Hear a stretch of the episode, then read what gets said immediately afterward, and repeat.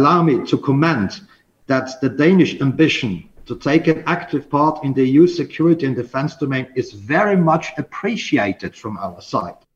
Ja, vi sætter i den grad pris på, at Danmark vil spille en aktiv rolle i EU's forsvarssamarbejde. Sådan siger den østriske brigadegeneral Ronald Vartok, der arbejder med det militære EU-samarbejde i Østrigs forsvarsministerium. Og står det til ham, skal forsvarssamarbejdet i EU forbedres yderligere. EU skal have et nyt militært hovedkvarter og en ekspeditionsstyrke på 5.000 mand under kontrol af EU-parlamentet og EU-kommissionen. Og så skal medlemslandenes vetoret afskaffes, mener altså Østrig, som i parentes bemærket ikke er medlem af NATO. Om 15 dage afgør vi, om det danske EU-forsvarsforbehold skal afskaffes. Og derfor rykker vi i dag, dykker vi i dag ned i spørgsmålet om, hvad vi reelt vil blive en del af, hvis vi afskaffer forbeholdet. Og ikke mindst, hvad visionen for det militære EU-samarbejde er. Vi skal også runde den tidligere forsvarsminister Claus Hort Frederiksen, som nu kan se frem til en tiltal for landsforræderi, uanset om Folketinget ophæver hans immunitet eller ej. Den sag vender vi til slut i programmet. Du lytter i øjeblikket til Frontlinjen. Mit navn er Peter Ernst Ved Rasmussen. Velkommen til. Men vi begynder med den historie, som har præget alverdens medier i den seneste uge. Torsdag udsendte den finske præsident Sauli Niinistö sammen med statsminister Sanna Marin en fælles pressemeddelelse, hvor i de skrev, at Finland skal søge om optagelse i forsvarsalliancen NATO som en hastesag. Mandag fulgte den svenske statsminister Magdalena Andersson efter og sagde, at den svenske socialdemokratiske regering på vegne af Sverige også vil søge om optagelse i NATO. Og i dag besøger den finske præsident Sauli Niinistö så Sverige på officielt statsbesøg for at besejle den fælles nordiske ansøgning. De to nordiske ansøgninger bliver prist velkommen over en bred kamp, og såvel Storbritannien som Danmark har givet en sikkerhedsgaranti til de to ansøgerlande i optagelsesperioden. I USA, Frankrig og Tyskland er der glæde over ansøgningerne, og således ser alt ud til at være fryd og gammel. Hvis ikke det lige var for Tyrkiet. NATO's uvågne barn, som blev smidt ud af det amerikanske F-35 kampflyprogram, da præsident Recep Tayyip Erdogan valgte at købe russiske S-400 missiler. Nu stiller præsident Erdogan sig så på bagbenene igen. Ha, pazartesi günü Türkiye'ye geleceklermiş. Ya bizi ikna etmeye mi gelecekler? Kusura bakmasınlar. Ja, han står lidt og mumler, men siger, de kommer åbenbart til Tyrkiet på mandag. Kommer de for at overtale os? Undskyld mig, men det er ikke umagen værd. Vi vil ikke sige ja til, at dem, der anvender sanktioner imod Tyrkiet, kan blive medlemmer af NATO. NATO vil ophøre med at være en sikkerhedsorganisation og blive et sted, hvor repræsentanter for terrororganisationer er koncentreret bir yer haline gelir. Ja, sådan sagde præsident Erdogan i går aftes på en pressekonference i Ankara som svar på svenskernes planer om at sende en delegation til Ankara for at forhandle med Tyrkiet. Nu kan jeg byde velkommen til dig, Mathias Findalen Biggerstedt, forfatter til bogen Det Tyrkiet, der splitter, der udkom på Hans Reitels forlag i 2020. Du er historiker og boet i Tyrkiet ad flere omgange og forstår også en del tyrki, tyrkisk. Hvorfor stiller Erdogan sig så meget på bagbenene over for et svensk og et finsk NATO-medlemskab?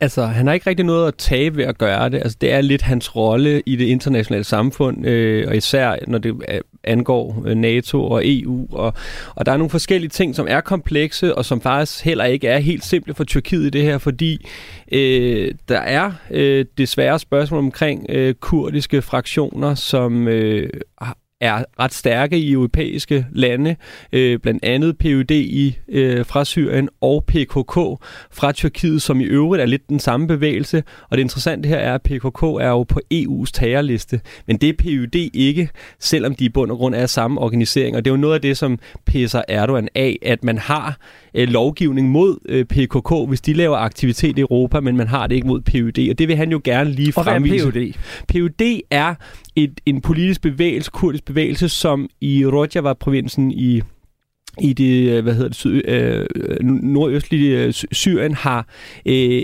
i øh, fraværet af, af, af stærke strukturer i Syrien, har de ligesom bygget en, en stat op. Øh, den er så blevet forsøgt bekæmpet af det tyrkiske militær de sidste par år, fordi man er bange for, at den kurdiske bevægelse trækker sig ind i Tyrkiet og kan starte en stærkere autonom øh, hvad skal man sige, stat i, øh, i både Tyrkiet og Syrien. Så det er noget af det, han virkelig er irriteret over. Den sidste ting, som jeg så nok skal gøre rigtig kort, det er, at han skal mediere øh, mellem Ukraine og Rusland i det her, og derfor skal han være forsigtig i forhold til, at han ikke bare kan gå ud og sige, at det er fint, Finland og Sverige, kom I bare ind i fællesskabet, for Putin vil blive irriteret over det. Så han skal spille korten rigtigt, og det er det, han er i gang med lige nu. I går florerede et seks år gammelt billede af den svenske udenrigsminister Ann Linde på Twitter, og her står hun i Stockholm med Ilham Ahmad, som er en slags præsident for de her kurdiske selvstyremyndigheder i det nordøstlige Syrien. Og hun siger, skriver selv, Sverige forbliver en aktiv partner, og skriver altså Ann Linde, som selv har postet billedet på Twitter. Hvorfor kan sådan et billede være et problem for Sverige? Øh, det er i hvert fald et pro- altså det er jo ikke det var ikke et problem dengang, fordi Sverige jo gerne vil være aktiv og ligesom vise, at de gerne vil støtte nogle af de kurdiske bevægelser, som i øvrigt havde bekæmpet islamisk stat, og som i øvrigt også var boots on the ground, både for øh, USA og koalitionen mod islamisk stat. Så på den måde gav det mening dengang for, for Sverige at ligesom være aktiv støtter af det. Der, hvor det bliver et problem i dag, der er det jo, at det er for, for, for Erdogan, at det her jo terrorister, PUD, og ham hun stod med der på det billede af en terrorist, og derfor vil han jo gerne have gjort noget ved det, og, og er ret aktiv omkring, at de altså ser dem til, som terrorister i Tyrkiet, og det burde man også gøre i EU-sammenhænge. Øh, så det er et, et, et problematisk billede nu i forhandlingerne. Og hvad kan prisen så blive for Sverige og Finland, og vel sagtens også for NATO, for at overbevise tyrkerne om, at de skal sige ja til en godkendelse? Jamen, den, det bliver kringlet det her. Ikke? Altså, de, Tyrkiet har lavet nogle lidt urimelige krav, for de vil gerne have udleveret en række kurder, som er i, især øh, Sverige til Tyrkiet til retsforfølgelse, og det bliver svært at gøre, ikke? for det vil gå imod øh, en del med, altså sådan menneskerettighedslovgivning på, på det her område. Men der er nok noget med, at man vil have øh, Sverige til aktivt at gå ind og ligesom trække sig lidt fra det område, og ikke altså, altså komme med nogle bemærkninger om, at man i næste år ikke vil være særlig aktiv på det kurdiske spørgsmål, som man ellers har været kendt for at være. Ikke? Så det vil han gerne have, have, have igennem jeg vil dog stadig våge at påstå, at det faktisk også meget er symbolpolitik det her, fordi han skal op, der er et valg i Tyrkiet her næste år, og der vil han rigtig gerne tale til den brede nationalistiske stemning i Tyrkiet, som jo som rigtig gerne vil have, at man er meget, meget offensiv i sin retorik over for kurder, i hvert fald kurdiske bevægelser i, i Nordsyrien og PKK i, i Tyrkiet. Så det er også noget, der spiller ind her. Er det en reel mulighed, at Tyrkiet står fast på et veto? Øh, øh, det, det, det synes jeg er svært at forudsige. De vil jo nok blive nødt til at give sig i en eller anden sammenhæng, fordi øh, at, at, at, at der er så stort et pres, og også fordi Tyrkiet økonomisk er afhængig af øh, lige pt. på grund af en kæmpe finansiel krise, at Vesten kigger godt på dem. Så lige nu er det altså spil for galleriet, og det er der, han er rigtig dygtig, og det kommer han til at bruge øh, i, et, i et stykke tid, øh, og skal også vise ud af til, at han gerne vil mediere øh, Ukraine og Rusland, øh, og derfor skal han ikke bare være for aktiv på en på et led. Så det betyder meget for ham, at han står i den her rolle, og det vil han nok fortsætte med. Jeg nævnte før, at øh, amerikanerne smed tyrkerne ud af F-35 kampflyprogrammet, da ja. tyrkerne insisterede på at købe de her S-400-missiler hos russerne. Hvad er det for en rolle, Tyrkiet har fået i NATO under Erdogan? Det er en helt anden rolle, end da man kom ind i 1952. Der var man jo, øh, der var det jo en, en vigtig del af Tyrkiets modernisering, at man blev et, et medlem af NATO. Man havde jo øvrigt en kæmpe hær, en af de største hære øh, med øh, soldater på grund øh, og eller på jord, og, og derfor så var det et godt boldværk mod Sovjetunionen, en vigtig allieret i Mellemøsten. Det er man stadigvæk, men Erdogan har, og Tyrkiet har bare en meget bredere udenrigspolitik, og en meget mere pragmatisk udenrigspolitik, hvor man allierer sig med alt fra Rusland til Kina til Saudi-Arabien nu. Og derfor er man ikke lige så afhængig af hele tiden at stå til ansvar over for NATO og USA. Og så er der en anden ting, der er vigtigt, det er, NATO er i tyrkisk sammenhæng set som lige med USA. Og det er ikke populært i Tyrkiet. Man er mere positiv over for Europa, end man er over for NATO og Tyrkiet. Man ser det som en problematisk konstruktion, som øh, holder Tyrkiet i ave. Ikke? Så det er også, han, så han, han skal spille til det publikum, som, som i forvejen er kritisk over for, det der, for den forsvarsalliance. Tyrkiet har jo sådan set været meget aktiv øh, i krigen i Ukraine, fordi de blandt andet har sendt de her meget omtalte Bayraktar-droner. Ja. Har krigen givet Tyrkiet en mulighed for at fylde en anden, lidt mere positiv rolle i NATO? Det må man sige. Altså det har været en... Vi snakker om nogle år, der har været rigtig katastrofale i, af både altså nationalt, i, altså indrigspolitisk i Tyrkiet, men især udenrigspolitisk. Men selvom man har haft nogle sejre, både med øh, hvad hedder det, konflikt mellem Armenien og, og Azerbaijan, øh, Nagorno-Karabakh-konflikten, og haft nogle sejre i Libyen osv., så, så er man i en kæmpe, massiv økonomisk krise, som jo gør, at internationale investeringer holder sig væk. Og der er det altså vigtigt, at man udadtil viser, at man er et, et progressivt samfund, som gerne vil øh, fred og så videre. Og der har han virkelig gået ind og, og, og taget den rolle på sig. Om han får succes med det, det er svært at, at vurdere lige nu, men, men den er vigtig for, for ham.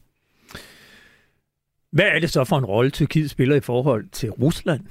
Ja, det er, er meget interessant. Altså Tyrkiet og Rusland de er ikke i bund og grund særligt tætte allierede, men det er Putin og Erdogan, og det er alt det, der er lidt komplekst, fordi faktisk har de mange interessekonflikter Syrien, Libyen, øh, Armenien, Azerbaijan, der er de slet ikke på samme boldbane. Øh, Men de to, Putin og Erdogan, har en vis respekt for hinanden, og Erdogan har meget respekt for Putin, fordi han har fået nogle klaps af ham i tidligere løb, også med nogle sanktioner mod Tyrkiet, efter øh, at øh, et, et, øh, russisk kampfly blev skudt ned over tyrkisk territorie. Ja. Så, så han, han er varsom her, og skal være varsom, på den anden side, så ved Putin godt, at Erdogan ikke bare kan hoppe over på Ruslands side han ved jo godt, at der er de her øh, famøse øh, tyrkiske droner i, i Ukraine, og det tillader man, fordi det, det er pragmatik der. Det handler om hele tiden at balancere med det, men Erdogan er positiv over for Putin, og vil ikke være offensiv, øh, hvad angår Rusland. Han vil gerne forholde sig til lidt, eller som Kina sige,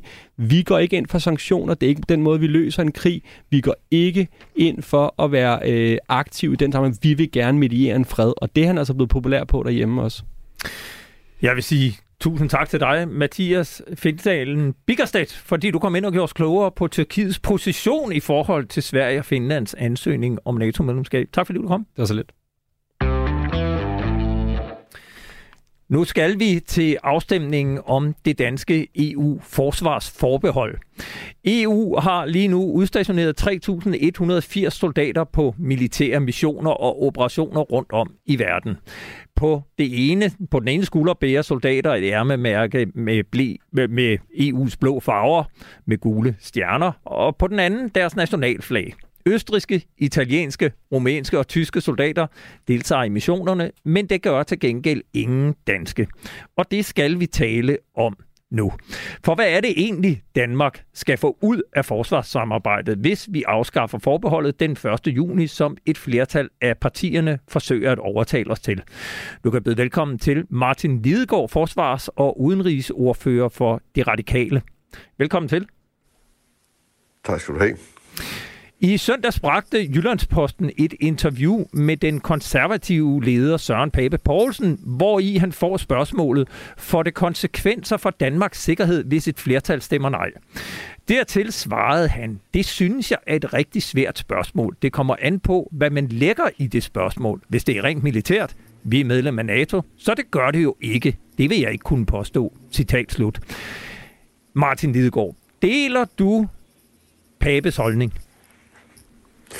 Nej, det gør jeg faktisk ikke. Altså man kan sige, her og nu er NATO garant for dansk sikkerhed.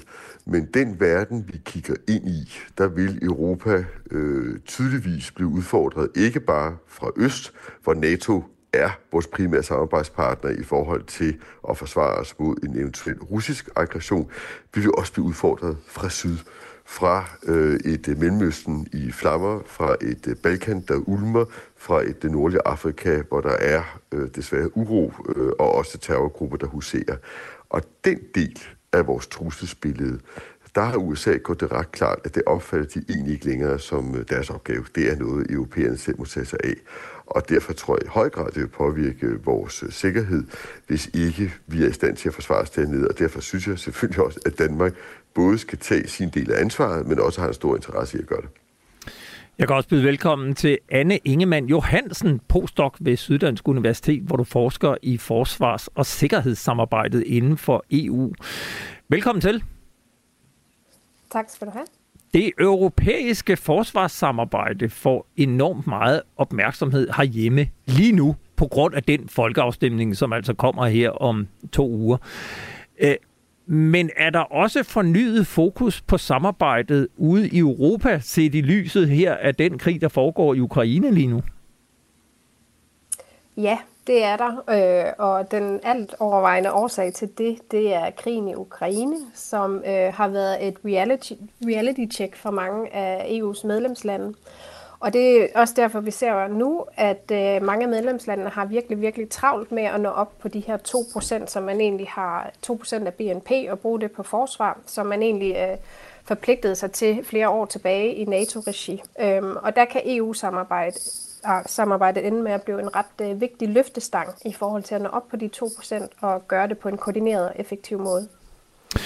Vi kommer naturligvis til at vende tilbage til forbeholdsafstemningen ved vores fremtidige programmer, og også de argumenter, der får Dansk Folkeparti og Enhedslisten til at anbefale et nej. Men i dag, der dykker vi ned i, hvad Danmark egentlig skal med samarbejde, hvis det bliver et ja. Og så er det jo godt at se på, hvilke muligheder samarbejdet byder på. Så her kommer lige en lille faktaboks om EU-forsvarssamarbejdet. EU har helt aktuelt udstationeret ca. 3.180 soldater på militære missioner og operationer. Og de er godt spredt ud over verdenskortet. Siden 2003 har soldater i EU's tjeneste ageret fredsbevarende styrke i det uroplade Balkanland, Bosnien-Herzegovina. Kun en anden mission foregår i EU's egen baghave, nemlig i Middelhavet, hvor EU-styrker forsøger at håndhæve en embargo mod salg af våben til Libyen. Og så er vi allerede i Afrika, hvor de resterende EU-missioner foregår. I Somalia bekæmpede EU-soldater først med magt pirater langs den somaliske kyst, og herefter har unionen gennem mange år trænet den somaliske kystvagt og politienheder, som også har fået doneret materiel og udstyr fra EU. I Mali som vi har hjemme mest husker som landet, hvor danske specialstyrker alligevel ikke var velkomne, har EU trænet soldater siden 2013 og rådgiver også de væbnede styrker i kamp mod islamistiske terrorister. I den centralafrikanske republik har EU siden 2016 hjulpet med at rekruttere og træne fire bataljoner. 1100 EU-trænede soldater har allerede været sendt i krig. Og den nyeste mission foregår så i Mozambique, hvor EU-soldater skal træne 11 kompanier fra landets væbnede styrker til kamp mod islamistiske terrorister. Forsvarssamarbejdet fungerer sådan, at Danmark selv kan vælge at vrage imellem de missioner, EU beslutter, altså ja til Mali, nej til Mozambique, hvis det er, hvad vi ønsker. Men alligevel har flere argumenteret for, at der kan være et politisk pres internt i EU for at stille soldater til rådighed. Hvad mener du om det argument, Anne Ingemann Johansen? Øhm, det er jeg faktisk ikke helt enig i. Øhm, som du ganske rigtigt var inde på, så øhm, fungerer beslutningsprocessen på den måde, at øh, en militær operation kun kan blive etableret, så fremt øh, alle land, medlemslande er enige herom, eller vælger at afstå fra at bruge deres stemme. Men det betyder ikke, at man nødvendigvis også selv skal deltage i den. Øh, og derfor har vi set mange operationer, hvor det har været øh, øh, ikke så mange medlemslande, der har endt med faktisk at deltage, når det kom til stykket. Og i forhold til den her diskussion, så er det jo også vigtigt at huske på, at de militære operationer kun er et element af EU's fælles sikkerheds- og forsvarspolitik. Det her nye element, som øh, er blevet udviklet her igennem de seneste år, fokuserer mere på kapacitetsopbygning. Det er for eksempelvis den europæiske forsvarsfond og PESCO-samarbejdet osv. Så man kan jo godt stadigvæk være en aktiv øh, deltager, øh, og så deltage i, øh, i det element i stedet for øh, de militære operationer. Og det her PESCO-samarbejde, det permanente strukturerede samarbejde, det vender vi tilbage til lige om, lige om lidt, men, men jeg kunne godt tænke mig at spørge dig, Martin Lidegaard. Vi spurgte EU's udenrigstjeneste om alle de 26 medlemslande, der i dag deltager i det fælles forsvarssamarbejde, rent faktisk har sendt soldater afsted i EU's tjeneste. Og til det, der lyder svaret, at ja, det har alle 26 medlemslande gjort. Så spørgsmålet er, er sandheden ikke, at Danmark også kommer til at sende soldater afsted, når vi først har stemt ja til at fjerne forsvarsforbeholdet? Jo, det er der da en stor sandsynlighed for, øh, for ellers vil vi jo heller ikke anbefale, at vi skal have muligheden for det. Men der er ikke nogen tvang. Men nu har du nævnt en lang række missioner, og for eksempel Piratmissionen har Danmark den en interesse i, øh, både ud for Somalia, men også andre steder, at hvis der opstår situationer, hvor, hvor Danmark som en stor søfartsnation bliver angrebet, at der kunne vi for eksempel have valgt at bidrage sammen med andre europæiske lande. Øh, nu valgte vi jo så at tage alene øh, afsted sidst øh, ned ud fra Nigeria, og så fik vi sådan nogle samarbejder undervejs. Men det er et meget godt eksempel. Så det tror jeg da bestemt godt kan ske, men jeg tror ikke, der er sådan, hvad skal man sige, gruppepres som i skolegården for, at øh, nu skal jeg altså sende afsted. Men jeg tror, vi vil have interesse i øh, på nogle missioner at sige, der giver det god mening, ligesom vi gør i dag inden for NATO og FN. Hvilke missioner, øh, mener du, Martin Lidegaard, skal Danmark sådan helt konkret deltage i, når forsvarsforbeholdet er afskaffet? Ja, nu nævnte jeg pirateri, men det er klart, altså det, det, det er lidt svært at spå om fremtiden her, fordi i virkelighedens verden er det jo sådan, at vi bruger nu, øh, har vi besluttet, 2% på Danmarks forsvar, og så vil vi jo så få i de kommende år en række forspørgseler, både fra FN, fra NATO, og hvis vi siger ja, også fra EU. Og så vil det jo være Folketinget, der sidste ende samlet set skal beslutte, hvilke missioner giver bedst mening set fra et dansk sikkerhedsmæssigt perspektiv, men hvis vi lige sådan tager som verden ser ud nu. Og det, det er svært at forudse, men altså, dem, du har nævnt der, ja. tænker jeg piratbekæmpelse, og jeg tænker også, at situationen i Bosnien-Herzegovina kunne tale for, at vi på et tidspunkt skal have lavet noget både noget fredsforbyggende arbejde osv. Det kunne jeg også godt se Danmark deltage i. Nu, nu er jeg med på, at det vil jo kræve en, en forhandling, men hvor mange soldater var du villig til at sende afsted til eksempelvis Bosnien og til en piraterimission? Ah, men ved du hvad, det, det giver ikke rigtig mening at, at blive så konkret, fordi det vil afhænge helt af situationen og hvilken mission vi taler om. Hvis det er Øh, som andet nævner, en, en kapacitetsopbygning, så er det forholdsvis få øh, soldater, typisk jægersoldater, man sender afsted. Hvis det er noget, der handler om fredsforebyggelse eller fredsbevaring, så vil det typisk være flere, men det kommer helt an på, på, på missionens øh, natur og karakter. Øhm, og øh, det, det, det tør jeg ikke sige. Kan, så er der kan, en anden kan... dimension, vi ikke har talt om her. Øh, det er cyber. Øh, der kunne jeg forestille mig, der er EU jo stærkere end NATO, og det er også et af de områder, hvor jeg klart forudser, at Danmark skal ind og samarbejde og, og gøre sig mere gældende. Det er jo ikke en traditionel militær operation, men det er klart et område, hvor vi har brug for at arbejde til sammen med de andre europæiske for, Forestiller du dig, at man ligesom skal reservere nogle soldater til EU og sige, dem her, det er dem, vi agter at sende afsted, hvis der kommer en forespørgsel, eller er det sådan noget, man tager ad hoc fra, fra gang til gang? Det er vi gør præcis som i dag. Vi har jo ikke heller ikke reserveret nogen soldater til FN eller til NATO. Det er noget, vi tager øh, fra gang til gang, og øh, når der opstår kriser, hvor det er nødvendigt at gøre noget, og nu får vi så bare muligheden for også at deltage øh, i de operationer, som jeg tror øh, bliver EU's øh, primære ansvar, nemlig altså på Balkan og øh, syd øh, for, for også at forsøge at dæmme op for ukontrollabel migration og terror. Mm. Anne Ingemann Johansen, øh, vi har talt lidt om det her. Altså, vi har en fredsbevarende EU-mission i Boston, der er lidt våbenembargo mod Libyen, og så noget træning af forskellige mere eller mindre velfungerende afrikanske styrker. Er der i dag en rød tråd i de missioner, som EU engagerer sig selv i? Ja, altså hvis vi skal holde dem øh, op imod øh, NATO, så kan man sige, at, at der er der fremvokset sådan en arbejdsdeling mellem EU og, og NATO over tid, hvor øh, EU's styrke ligger i konfliktforebyggelse, altså håndtere noget inden det øh, bryder ud i øh, lys lue, øh, og så genopbygning efter, at øh, øh, volden er, er ophørt. Øh, hvor NATO er meget bedre til militær afskrækkelse og håndtere øh, krigen, når den er på sit højeste. Øh, det er en af de ting, som ligesom går igen. Øh, og så er det også, at øh, alle EU's militære operationer er blevet øh, etableret på baggrund af et FN-mandat. Øh, og så har der også, øh, nogle af dem har også været et øh, supplement til FN-operationer, hvor øh, der har været en FN-operation i et land, og så har FN øh, udtrykt et behov for, at de havde ja, har haft et behov for at rekupere øh, øh, og gennemtænke deres øh, engagement, og så har EU ageret øh, stand-in i en periode og holdt skansen, hvorefter FN-operationen så er fortsat. Eller i andre tilfælde, at man for eksempelvis har overtaget en operation øh, fra NATO. Øhm, mm. Og så har det, ligesom Martin siger, meget været mod syd, øhm, altså hvor, øhm, hvor USA ikke har haft de store strategiske interesser øh, på spil på grund af deres geografi, men øhm, hvor vi har haft større interesser, øhm, fordi at, at vi jo selvfølgelig bliver påvirket af, af de konflikter, der er i vores nærområde, og det påvirker migrations- og flygtningestrømme osv. Mm. Jeg, jeg skal lige bede om at prøve at sidde stille med mikrofonen. Den knupper op af et eller andet, men, men jeg kan lige spørge dig videre her. Forsvarssamarbejdet i EU fungerer sådan, at alle medlemslande i realiteten kan tage initiativ til at foreslå militære operationer. Ved vi noget om, hvem der har været drivkraften bag de aktuelle missioner? Altså, hvem er det, der ligesom lancerer dem? Ja, altså her, der, det, øh, der kan man opdele den her debat, der traditionelt har været mellem øh, den gruppe af medlemslande, som ligger ude på den ene fløj øh, og argumenterer for, at, øh, at EU skal være en meget stærk og selvstændig militær aktør. Det er dem, man kalder europæerne, som har været stærkt anført af Frankrig.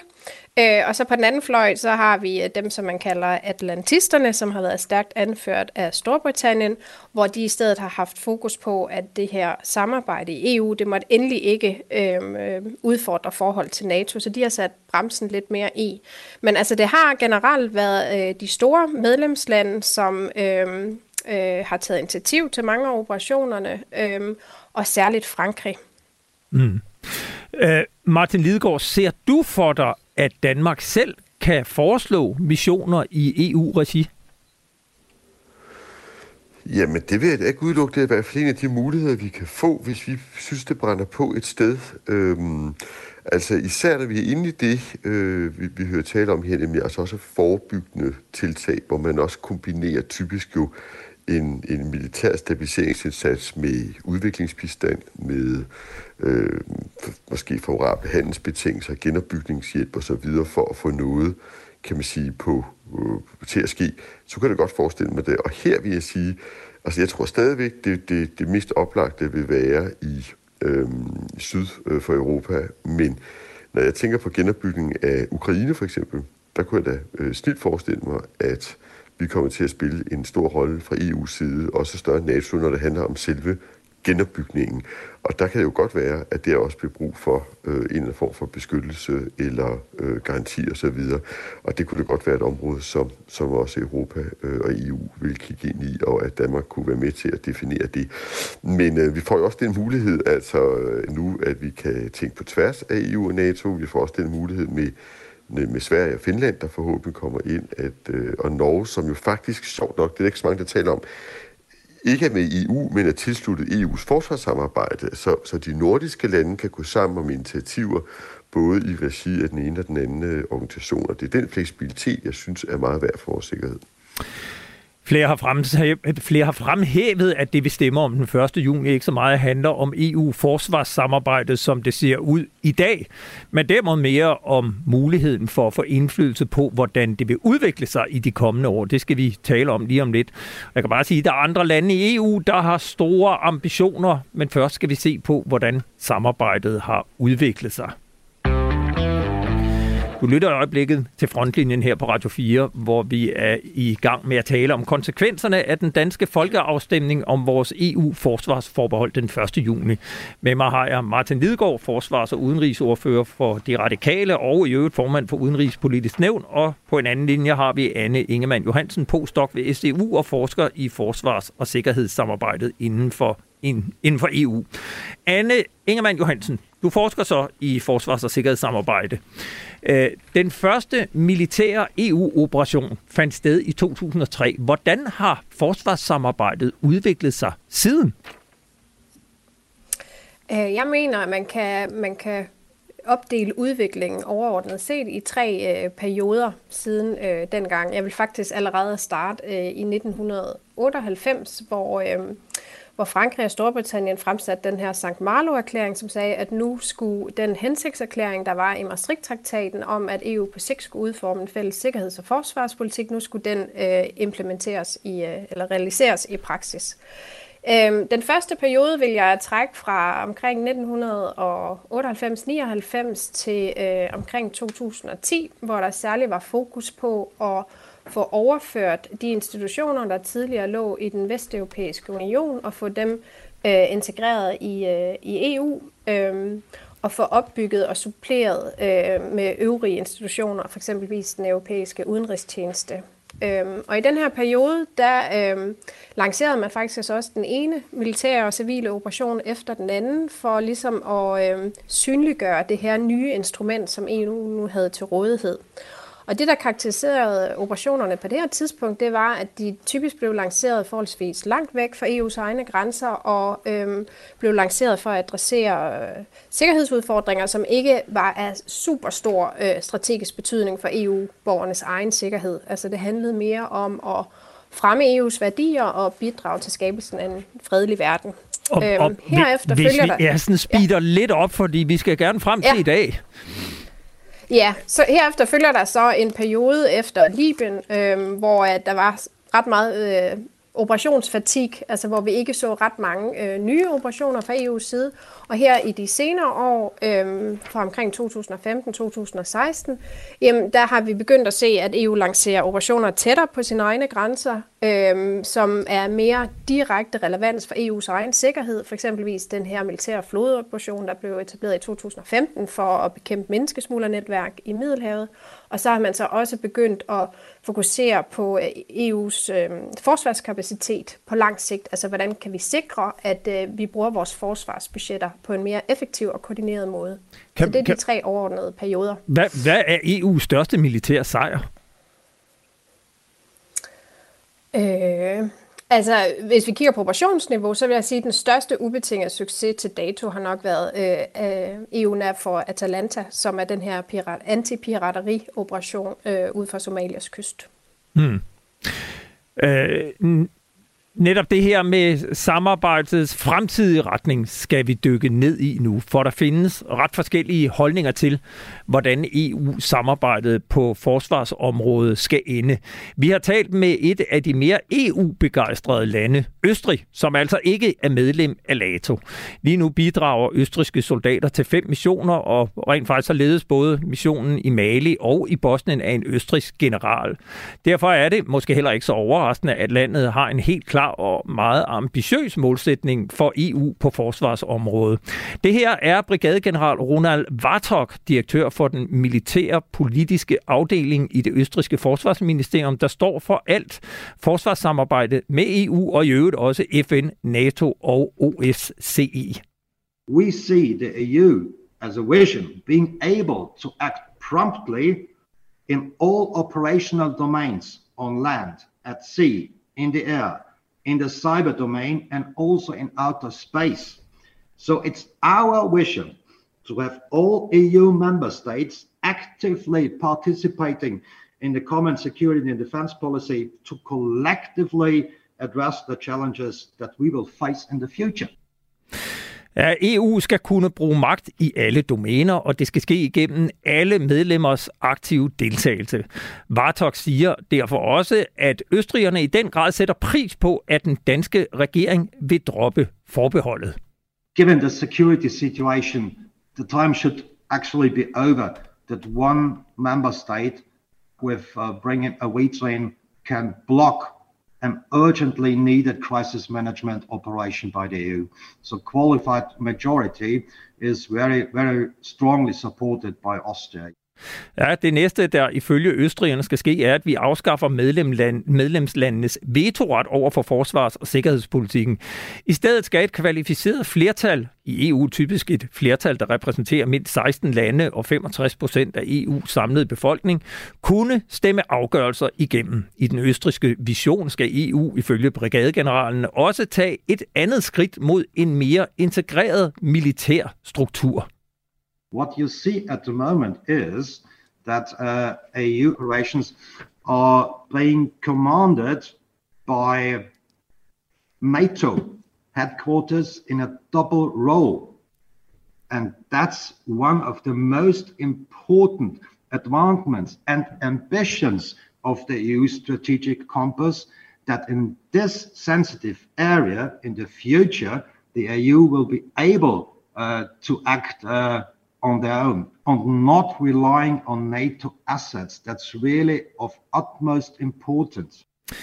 EU's forsvarsdel skal trækkes ud af NATO og have sit eget militær hovedkvarter, fordi det i dag ikke kan håndtere skarpe militære operationer, men kun træningsmissioner. Det her er et must, som Vartok siger.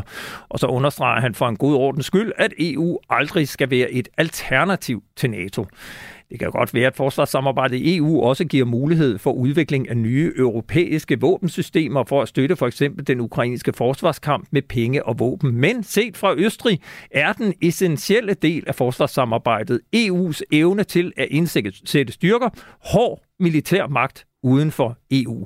We support the build-up of a credible EU rapid response force, and this would be a significant step forward – is supposed to finally comprise up to 5,000 soldiers, including so called strategic enablers. 5,000 soldiers strong means that from a pure military point of view, this is the minimum Østrig vil gerne have en deployerbar enhed på op til 5.000 EU-soldater, der skal kunne indsættes i fjendtligt territorium. Men ifølge Bartok er de 5.000 soldater det absolute minimum, og derfor er der behov for, at sammensætningen varierer fra mission til mission. Er der tale om evakuering via havet, skal de 5.000 soldater kunne én ting, men er det evakuering via luftvejen, så skal de kunne noget andet. Man kan trods alt ikke bruge en fregatbesætning i en hærbataljon, og det betyder, at styrken skal trække på langt flere end 5.000 soldater. Ifølge Vartok skal soldaterne kun indsættes uden for EU. Det handler om at gøre EU i stand til at processere magt i sit eget nærområde. Men hvem er det så, østrigerne mener, skal bestemme, hvor de skal indsættes? Der er jo både parlamentet, hvor de folkevalgte sidder, der er kommissionen, hvor de politisk udpegede kommissærer, som danske Margrethe Vestager har siddet, og rådet, hvor statsminister Mette Frederiksen mødes med de andre statsledere. I guess that uh, the EU Parliament and the Commission should be the one uh, that are deciding over activating uh, rapid deployment capacity uh, for, for, for an instability crisis management operation. But we should not forget there's the Irish clause also included in the EU treaty, uh, which gives uh, the opportunity uh, to opt out. And it is also possible for all other EU member states opting out. So it doesn't mean to say whenever the EU has decided to uh, implement a crisis management operation, that all EU member states have to act, actively take part in it. It's still a national decision, and that's quite good so. But doesn't, doesn't uh, that uh, mean trouble for, for the reaction force if you have 5,000 uh, soldiers and, and, the, and the Commission take the, the decision to deploy it, and then uh, first Germany pulls the plug, then Denmark pulls the plug, and then you end up having only uh, uh, 2,600 uh, soldiers to to deploy? Uh, well, this is a question which deserves to be considered seriously, really. Uh, but uh, we, we were just talking about visions, you know, and my yeah. my vision would be that in the decisive moment, the assets, the military assets needed, will be made available uh, for the EU. Ja, altså parlamentet og kommissionen skal ifølge Østrig have magten til at sende styrken afsted, men de enkelte medlemslande skal stadig have ret til ikke at støtte op om en operation. Det kan så efterlade huller i den 5.000 mand store styrke, hvis der pludselig ikke er tyske soldater, og der mangler, øh, og der mangler EU og østrigerne stadig at finde en løsning. Martin Lidegaard. Nu hørte du her øh, den østriske vision for et EU-samarbejde, som jo er rimelig øh, aktiv, kan man vel sige. Hvad tænker du om den østriske vision, som, som Vartok formulerer den her? Ja, men det var det er en frisk fyr, han har sagt. Øh, og han en, sagt en meget frisk fyr. Og der er noget af det, som, øh, som jeg synes er enig i, og der er noget af det, som jeg er meget uenig i. Lad mig lige starte der, hvor jeg er uenig. Altså, jeg mener, aldrig det kan blive til en flertalsafgørelse i øh, EU om, om, altså på forsvarsområdet. Øh, det mener jeg heller ikke, at øh, kommissionen på nogen måde har ytret. Man har sagt, når det handler om udenrigspolitik, for eksempel sanktioner, er man træt af, at Ungarn lige nu sidder og blokerer. Men når det handler om forsvar, om at sende øh, kvinder og mænd øh, afsted øh, til en slagmark, så, så har jeg ikke hørt nogen fra kommissionen at foreslå øh, flertalsafgørelser. Det går jeg i hvert fald, og vi heller ikke ind for. Øh, så siger jeg noget om, at øh, Europa skal kunne gå selv øh, også uden NATO og USA. Og det er jeg til gengæld inde i øh, af to grunde. Dels fordi USA har sagt meget tydeligt, at de ikke vil med, når det handler om, om de sydlige øh, grænser og sydlige missioner. Men også fordi, at man kan jo ikke udelukke en situation, øh, hvis for eksempel Trump skulle blive genvalgt, hvor der vil opstå en uenighed mellem Europa og USA, og hvor USA ikke ønsker at bidrage til noget, som de måske burde bidrage til. Ja, det, det, det håber jeg jo ikke, vi kommer dertil. Men jeg har det fint med, at vi er medlem af to klubber og to alliancer, og dermed også har dobbelt sikkerhed. Så det er sådan set mere enig med i. Så er der det operative til sidst. Altså, hvordan vil man i givet fald beslutte? Altså, jeg, øh, det, der er vigtigt her, det er, at det vil altid være, fordi det er et overnationalt sammen, øh, undskyld, et mellemstatsligt samarbejde, vil det altid være det danske folketing, der beslutter, om man skal sende soldater afsted. Og sådan bliver det nødt til at være. Sådan er det også i dag i NATO, sådan er det også i FN-missioner. Det kan ikke være anderledes. Det skal være en national beslutning. Om EU så vil, om jeg så må sige, tage initiativ til en mission, altså vil bede medlemslandene om at bidrage, og spørge dem, om de vil bidrage, det, øh, det skal nok ligge på europæisk niveau, at man foretager den koordinering, men beslutningen om at sende soldater ligger nationalt. Men, men er, du, øh, er du også med på den idé om, at EU skal have sit eget militær hovedkvarter? Det ser jeg ikke lige for mig øh, er, er nødvendigt. Altså, det kommer også lidt an på. Der går sådan lidt ordinflation i det her. Hvad, hvad betyder det der? Skal der være en fuldstændig parallel kommandostruktur øh, i forhold til NATO? Nej, det synes jeg ikke. Men selvfølgelig skal der jo være, hvis man sender missioner ud, skal der jo være et hovedkvarter, der koordinerer den mission. Hvis det er det, han mener, så ja. Altså, ellers kan man jo ikke sende en mission ud. Så, så det kommer an på, hvad der ligges i, øh, i både spørgsmålet og svaret. Men, mener du det her, at, at øh, kommissionen eller EU selv på eget initiativ skal kunne tage øh, beslutninger om, om øh, missioner og operationer, og i virkeligheden også øh, pege... Altså, jeg, jeg, jeg synes, man skal kigge på, hvordan det foregår i NATO. Øh, og der, der er det jo sådan, øh, i praksis, at før NATO tager initiativ til det, så er der jo typisk en række medlemslande i NATO, der har spurgt hinanden formelt lidt under radaren, kunne man forestille sig, at I havde lyst til at bidrage til mission, hvis det her blev en NATO-mission? Og når man har en fornemmelse af, at det kunne der være substantiel opbakning til, så er det officielt typisk NATO, der så siger, okay, lad os kigge på, om det giver mening. Så indkalder man NATO-rådet, så beslutter NATO-rådet den mission, man gerne vil lave, og så spørger man officielt de forskellige lande, har jeg lyst til at bidrage. Og det vil sikkert være noget lignende, der sker her. Altså, mm. at der skal øh, være en eller anden myndighed i EU, der tager det formelle skridt for, at du kan kalde det en EU-mission, men i praksis vil der være nogle lande, der inden har snakket med hinanden og sagt, hvis EU skulle få den gode idé, eventuelt lidt foreslået af os, at spørge os, om vi skal lave den mission, så er vi sådan set klar til at indgå i den. Jeg gætter på, at man vil få nogenlunde sammen. Så formelt ja, men reelt vil der foregå en masse bilaterale drøftelser osv., sådan så EU ikke ligesom i NATO, altså ikke foreslår noget, som der så ikke er nogen lande, der bakker op om. Hmm. Sådan er det ikke i NATO, vil det ikke være i EU. Anne Ingemann Johansen, øh, hvilke planer ligger der på nuværende tidspunkt for det videre samarbejde Øhm, jamen altså en af de ting, der har været fremme, det er jo, at øh, EU har det her kampgruppekoncept, øh, som blev vedtaget i 2007, som egentlig bare er et øh, koncept for styrkegenerering. Altså lidt det samme, som der bliver foreslået her, at øh, medlemslandene på papiret reserverer et antal soldater, som EU så, øh, som står til rådighed for EU i det tilfælde, man får brug for dem, men så vil det altid være medlemslandene selv, der bestemmer, om de så i realiteten ender med at sende dem afsted under hvilke betingelser. Øhm, det koncept har man faktisk aldrig nogensinde anvendt. Altså EU har aldrig nogensinde lanceret eller brugt en af sine kampgrupper. Og øhm, det, det var man rigtig ærgerlig over øh, i forbindelse med evakuering af europæiske statsborgere fra, øh, fra Afghanistan, at selv i det her tilfælde, der var man ikke i stand til at bruge instrumentet. Så det er et instrument, man kigger på, som man gerne vil øh, opgradere eller ændre lidt, så det, øh, så det rent faktisk kan blive anvendt i praksis. Mm. Øh, praksis øh, ja. Vi når ikke med i den her omgang. Jeg er sikker på, at vi kommer til at diskutere meget mere EU øh, på et senere tidspunkt. Jeg vil sige tak til jer begge to. Martin Lidegaard, forsvars- og udenrigsordfører for de radikale og formand for Udenrigspolitisk Nævn, og dig, Anne Ingemann Johansen, postdoc ved SDU og forsker i forsvars- og sikkerhedssamarbejde inden for EU. Tak fordi I var med. Selv tak. Vi har efterhånden ad flere omgange behandlet det, der med rette er blevet kaldt for FE-skandalen. Den begyndte med en hård kritik af FE's ledelse fra tilsynet med efterretningstjenesterne tilbage i august 2020, og den resulterede i, at daværende forsvarsminister Trine Bramsen hjemsendte fem ledende medarbejdere fra FE, herunder FE-chef Lars Finsen.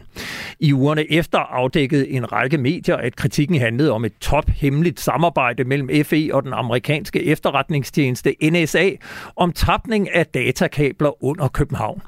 Det var en historie, som tidligere forsvarsminister Claus Hjort Frederiksen bekræftede, samtidig med, at han rettede en hård kritik af den socialdemokratiske regering. Siden iværksatte Folketinget en uafhængig kommissionsundersøgelse bestående af tre landsretsdommere, som i december afleverede sin rapport med den konklusion, at alt i FE var foregået i den skønneste orden. Kritikken af FE's ledelse var med andre ord ubegrundet. I begyndelsen af januar kom det så frem, at FE-chef Lars Finsen sad varetægtsfængslet, sigtet efter straffelovens paragraf 109 om landsforræderi, mistænkt for at have lægget fortrolige oplysninger til fremmede magter, og kort efter fortalte den tidligere forsvarsminister, Venstres Claus Hjort Frederiksen, at også han var sigtet efter den hårde paragraf 109 om landsforræderi for udtalelser i pressen. Torsdag meddelte Rigsadvokaten så, at anklagemyndigheden ønsker at rejse tiltale mod Claus Hjort Frederiksen efter straffelovens paragraf 109, som har en strafferamme på op til 12 års fængsel. En tiltale kræver, at Folketinget ophæver Claus Hjort Frederiksens immunitet, men det er slet ikke sikkert, at det sker. Nu kan jeg byde velkommen til dig, Hans Mortensen. Tak. Journalist på Weekendavisen og en af de journalister, der har dækket denne sag indgående. Og lad os begynde med det aktuelle. Hvorfor er det slet ikke sikkert, at Claus Hjort Frederiksen får ophævet sin immunitet som folketingsmedlem? Jamen det er jo sagens hemmelige karakter, der sådan set øh, øh, kommer til at, at lamme sagen. Øh, fordi der er nogle folketingsmedlemmer og nogle partier, der siger, det kan vi ikke være med til, medmindre vi selvfølgelig får fuld indsigt i, hvad der står i anklageskriftet. Det har man gjort andre gange, når man har ophævet øh, folketingsmedlemmers immunitet i straffesager. For eksempel Morten Messerschmidt, så fik, var anklageskriftet vedhæftet som bilag øh, til folketingsmedlemmerne. Og det kan man jo ikke få her, fordi det er tophemmelige oplysninger, som godt nok ikke er så hemmelige, som de har været. Men, øh, men, men øh, der, der er så nogen, der siger, at så kan vi ikke stemme for at ophæve immuniteten, og det er både borgerlige partier, men det er også enhedslisten. Så der kan være, at der ikke er flertal for at ophæve øh, immuniteten. Og hvad ved vi rent faktisk om, hvor partierne står, og hvilke politikere, der har sagt hvad? Jamen, øh, forløbig så er det jo tydeligt, at, øh, at øh, Claus Hjort Frederiksens parti Venstre har, har sagt, at øh, de, de kræver, at øh, Folketingets præsidium går ind i og sørger for, at folketingsmedlemmerne bliver ordentligt oplyst. Øh, så er der nye borgerlige liberale alliance, der slet ikke har ville møde op til den her orientering hos øh, justitsministeren om, hvad der egentlig er i sagen. Altså man har indkaldt partilederne til at orientere dem, og de har sagt, at vi ønsker ikke at få oplysninger, vi ikke må fortælle andre. Og så er der enhedslisten, der også har meldt ud, øh, hvor de står. Så det er lidt mudret i øjeblikket. Ja, og, øh, og, så, og, og, så var, og enhedslisten siger ja, jo det samme. De ja, vil heller ikke. Nej, nej, de vil ikke, fordi de siger, at det er jo sådan en retssikkerhedsmæssig tænkning. Ja. Altså, vi kan ikke stemme for noget, øh, vi kan ikke sidde som folketingsmedlemmer og stemme for noget, vi ikke ved, hvad er. Og så var der øh, Søren Pape Poulsen, de konservative, som kan blive nøglen i det her, som var til orientering i går. Og jeg må indrømme, da jeg læste, hvad han havde sagt, så forstod jeg det simpelthen ikke. Øh, det, der, sætningerne gav ikke mening. Øh, så jeg tror, han sidder lidt på hegnet i øjeblikket og tænker, hvad han skal gøre med det her. Hvad er det for principper, der står på spil i sagen om ophævelse af Claus Hjort Frederiksens immunitet? Jamen, der er jo, der er jo flere ting. Altså, det er jo øh, selvfølgelig en tricky sag, hvis øh, man beskytter Claus Hjort Frederiksen bag immuniteten, når nu Rigsadvokaten har sagt, at der er grundlag for en tiltale. Så er det jo en tricky sag at sige, at den, den sag kan ikke føres, fordi han er beskyttet som folketingsmedlem. Det har vi ikke rigtig set før at man brugte den immunitet til det. Det er jo, en, det er jo et princip om, at folketingsmedlemmer skal ikke kunne forfølges af et flertal. Altså man skal ikke kunne øh, fængsle et medlem af oppositionen sådan helt uden grund. Øh, og derfor er den her immunitet gældende. Men, men det andet er jo så, øh, princippet om, at folketingsmedlemmer kan jo ikke sidde og stemme om noget, de ikke ved, hvad er. Altså, de kan ikke sidde og stemme på, øh, Øh, på en eller anden opfordring fra en partileder. Altså, øh, folketingsmedlemmerne stemmer efter egen overbevisning, efter egen samvittighed. Det står i grundloven, der er ikke noget at, at hakke om. Så kan de selvfølgelig sige, at deres overbevisning er, at de følger partilederen, men, øh, men, men der er masser af ting, der støder imod hinanden, og det er der jo i hele den sag her. Den er jo, blevet, øh, den er jo, den er jo nærmest umulig selv for os, der beskæftiger os med den at forstå. Øh, Claus Hjort Frederiksen, han er i dag 74 år, og han har selv gjort det klart, at han ikke genopstiller til Folketinget. Og der skal jo så være valg senest om et år, og dermed ophører hans immunitet per automatik. Anklagemyndigheden ønsker, ham at, ønsker at tiltale ham for forhold, som har en strafferamme på 12 års fængsel, og dermed som udgangspunkt en forældelsesfrist på 15 år. På den baggrund har jeg selv skrevet på forsvarsmediet Olfi, at det alene er et spørgsmål om tid, før tiltalen bliver rejst. Er du enig i den analyse? Jamen, det kan man jo ikke rigtig sige. Altså, det, det, ja, det kan man godt sige. Øh, så kommer tiltalen alligevel. Men man kunne jo også sige, at det her det var en dejlig lejlighed for myndigheder og regeringen, til at komme ud af den her sag, som er bare så pinlig, øh, fordi du ender med at skulle flashe i en retssag. Hvad handler det her om? Altså, det her hemmelige samarbejde, som ikke er hemmeligt mere, man er jo nødt til på et eller andet tidspunkt at fortælle, hvad manden er dømt for, hvis han bliver dømt. Altså, vi, vi kan jo ikke have hemmelig retspleje i Danmark. Så, så, så på en eller anden måde, så tænker jeg, at nogen, i hvert fald i regeringen, har siddet og tænkt, kunne rigsadvokaten der bare ikke være noget frem til det modsatte? Der er også nogen, der spekulerer i, at han netop tiltaler efter paragraf 109, som er den meget hårde paragraf, øh, med henblik på, at den falder med et brag, og så bliver der slet ikke øh, altså, nogen man dom. Kan, man kan jo spekulere i meget, men altså, problemet er jo det her, at vi netop spekulerer, fordi vi kan jo ikke få at vide, hvad, vi kan jo ikke engang få at vide, hvad Claus Hjort at øh, tænkt tiltal for, hvad han har været sigtet for. Vi ved, hvad han selv har sagt det er, at det handler om udtalelser i offentligheden om det her samarbejde, hvor han jo er kommet til at bekræfte, eller har bekræftet, at det, at det findes. Og, og, og, og der er jo hele de juridiske spørgsmål, at det så egentlig hemmelige oplysninger, fordi de har været fremme. Det er der i hvert fald øh, fremtrædende jurister, der siger, så er de jo egentlig afklassificeret, når de har været fremme. Er det så ulovligt? Og, og det, det, det er jeg ikke jurist nok til at vide. Altså, jeg har ikke... Øh, det, det, der, er jeg, der ved jeg ikke nok om jura til at vide, hvad der er rigtigt og forkert der. Men det er i hvert fald en tricky sag, og, og, og den kaster jo hele tiden lys på det, der ikke skulle lys på. Ja. Øh, og jeg er med på, at du ikke er jurist. Og alligevel kan jeg ikke lade være med at spørge dig, øh, om det overrasker dig, at anklagemyndigheden vælger at rejse tiltal efter netop den her landsforræderparagraf med en strafferamme på 12 år, i stedet for bare i gåseøjne at tiltale ham for brud på tavshedspligten, som alene har en strafferamme på to års fængsel. Altså, ja, fordi jeg havde egentlig troet, at de ville noget andet. Men, men altså, jeg ved jo heller ikke, hvad de sidder med af materiale. Øh, så så det, det virker meget voldsomt øh, at, gå, at, gå, at gå tage den helt store paragraf i brug på nogle udtalelser, som jo er, øh, hvis, det, hvis det handler om, hvad der er sagt i interviews osv., så, videre, så er der jo ikke sådan, at nogen sidder over i Moskva og er blevet voldsomt overrasket over, hvad han har sagt. Øh, Lars Finsen er jo stadig sigtet, altså den tidligere FE-chef, øh, som sad varetægtsfængslet i fire måneder, og han går nu og venter på en afgørelse. Er det her et varsel om, at der også kommer en tiltale mod ham? Det kunne man godt formode, men der ved vi jo igen heller ikke, hvad har de. Altså, han har jo ikke udtalt sig offentligt i hvert fald. Altså, der, du, du har jo ikke, ligesom med Claus Hjort, øh, en række interviews, hvor du kan gå ned øh, øh, og så tage båndeudskrifter eller, eller print af avisartikler, fordi Lars Finsen har jo ikke sagt noget offentligt om den her sag. Men så er det jo spørgsmål om, hvad han så sagt rundt omkring. Ikke? Altså, det, det, det ved man jo ikke. Altså, det, det er jo så umuligt at have med at gøre, fordi vi ingenting ved, og ingenting må få at vide. Øh, I januar, der blev du selv bedt om frivilligt at dukke op til en afhøring hos politiet i den her sag, fordi du selv har skrevet om sagen og, øh, og også interviewet Claus Hjort Frederiksen. Og det samme, det gjorde i øvrigt en række andre journalister. Er, er den her sag slut for dig personligt, eller, eller hvor, hvor står hele det her øh, pres, der har været mod dig og mod Weekendavisen? Jamen det ved vi jo ikke, fordi øh, forløbig er der ikke sket yderligere. Altså det, det, man har jo lov til at sige, at man ikke møder op hos politiet til en, til en afhøring. Det er sådan set en hver borgers ret at sige nej tak til det. Øh, og det har vi gjort, for selvfølgelig fordi vi har nogle kilder, vi ikke har lyst til at sidde og tale med politiet om. Det er almindeligt sådan en kildebeskyttelsesprincip.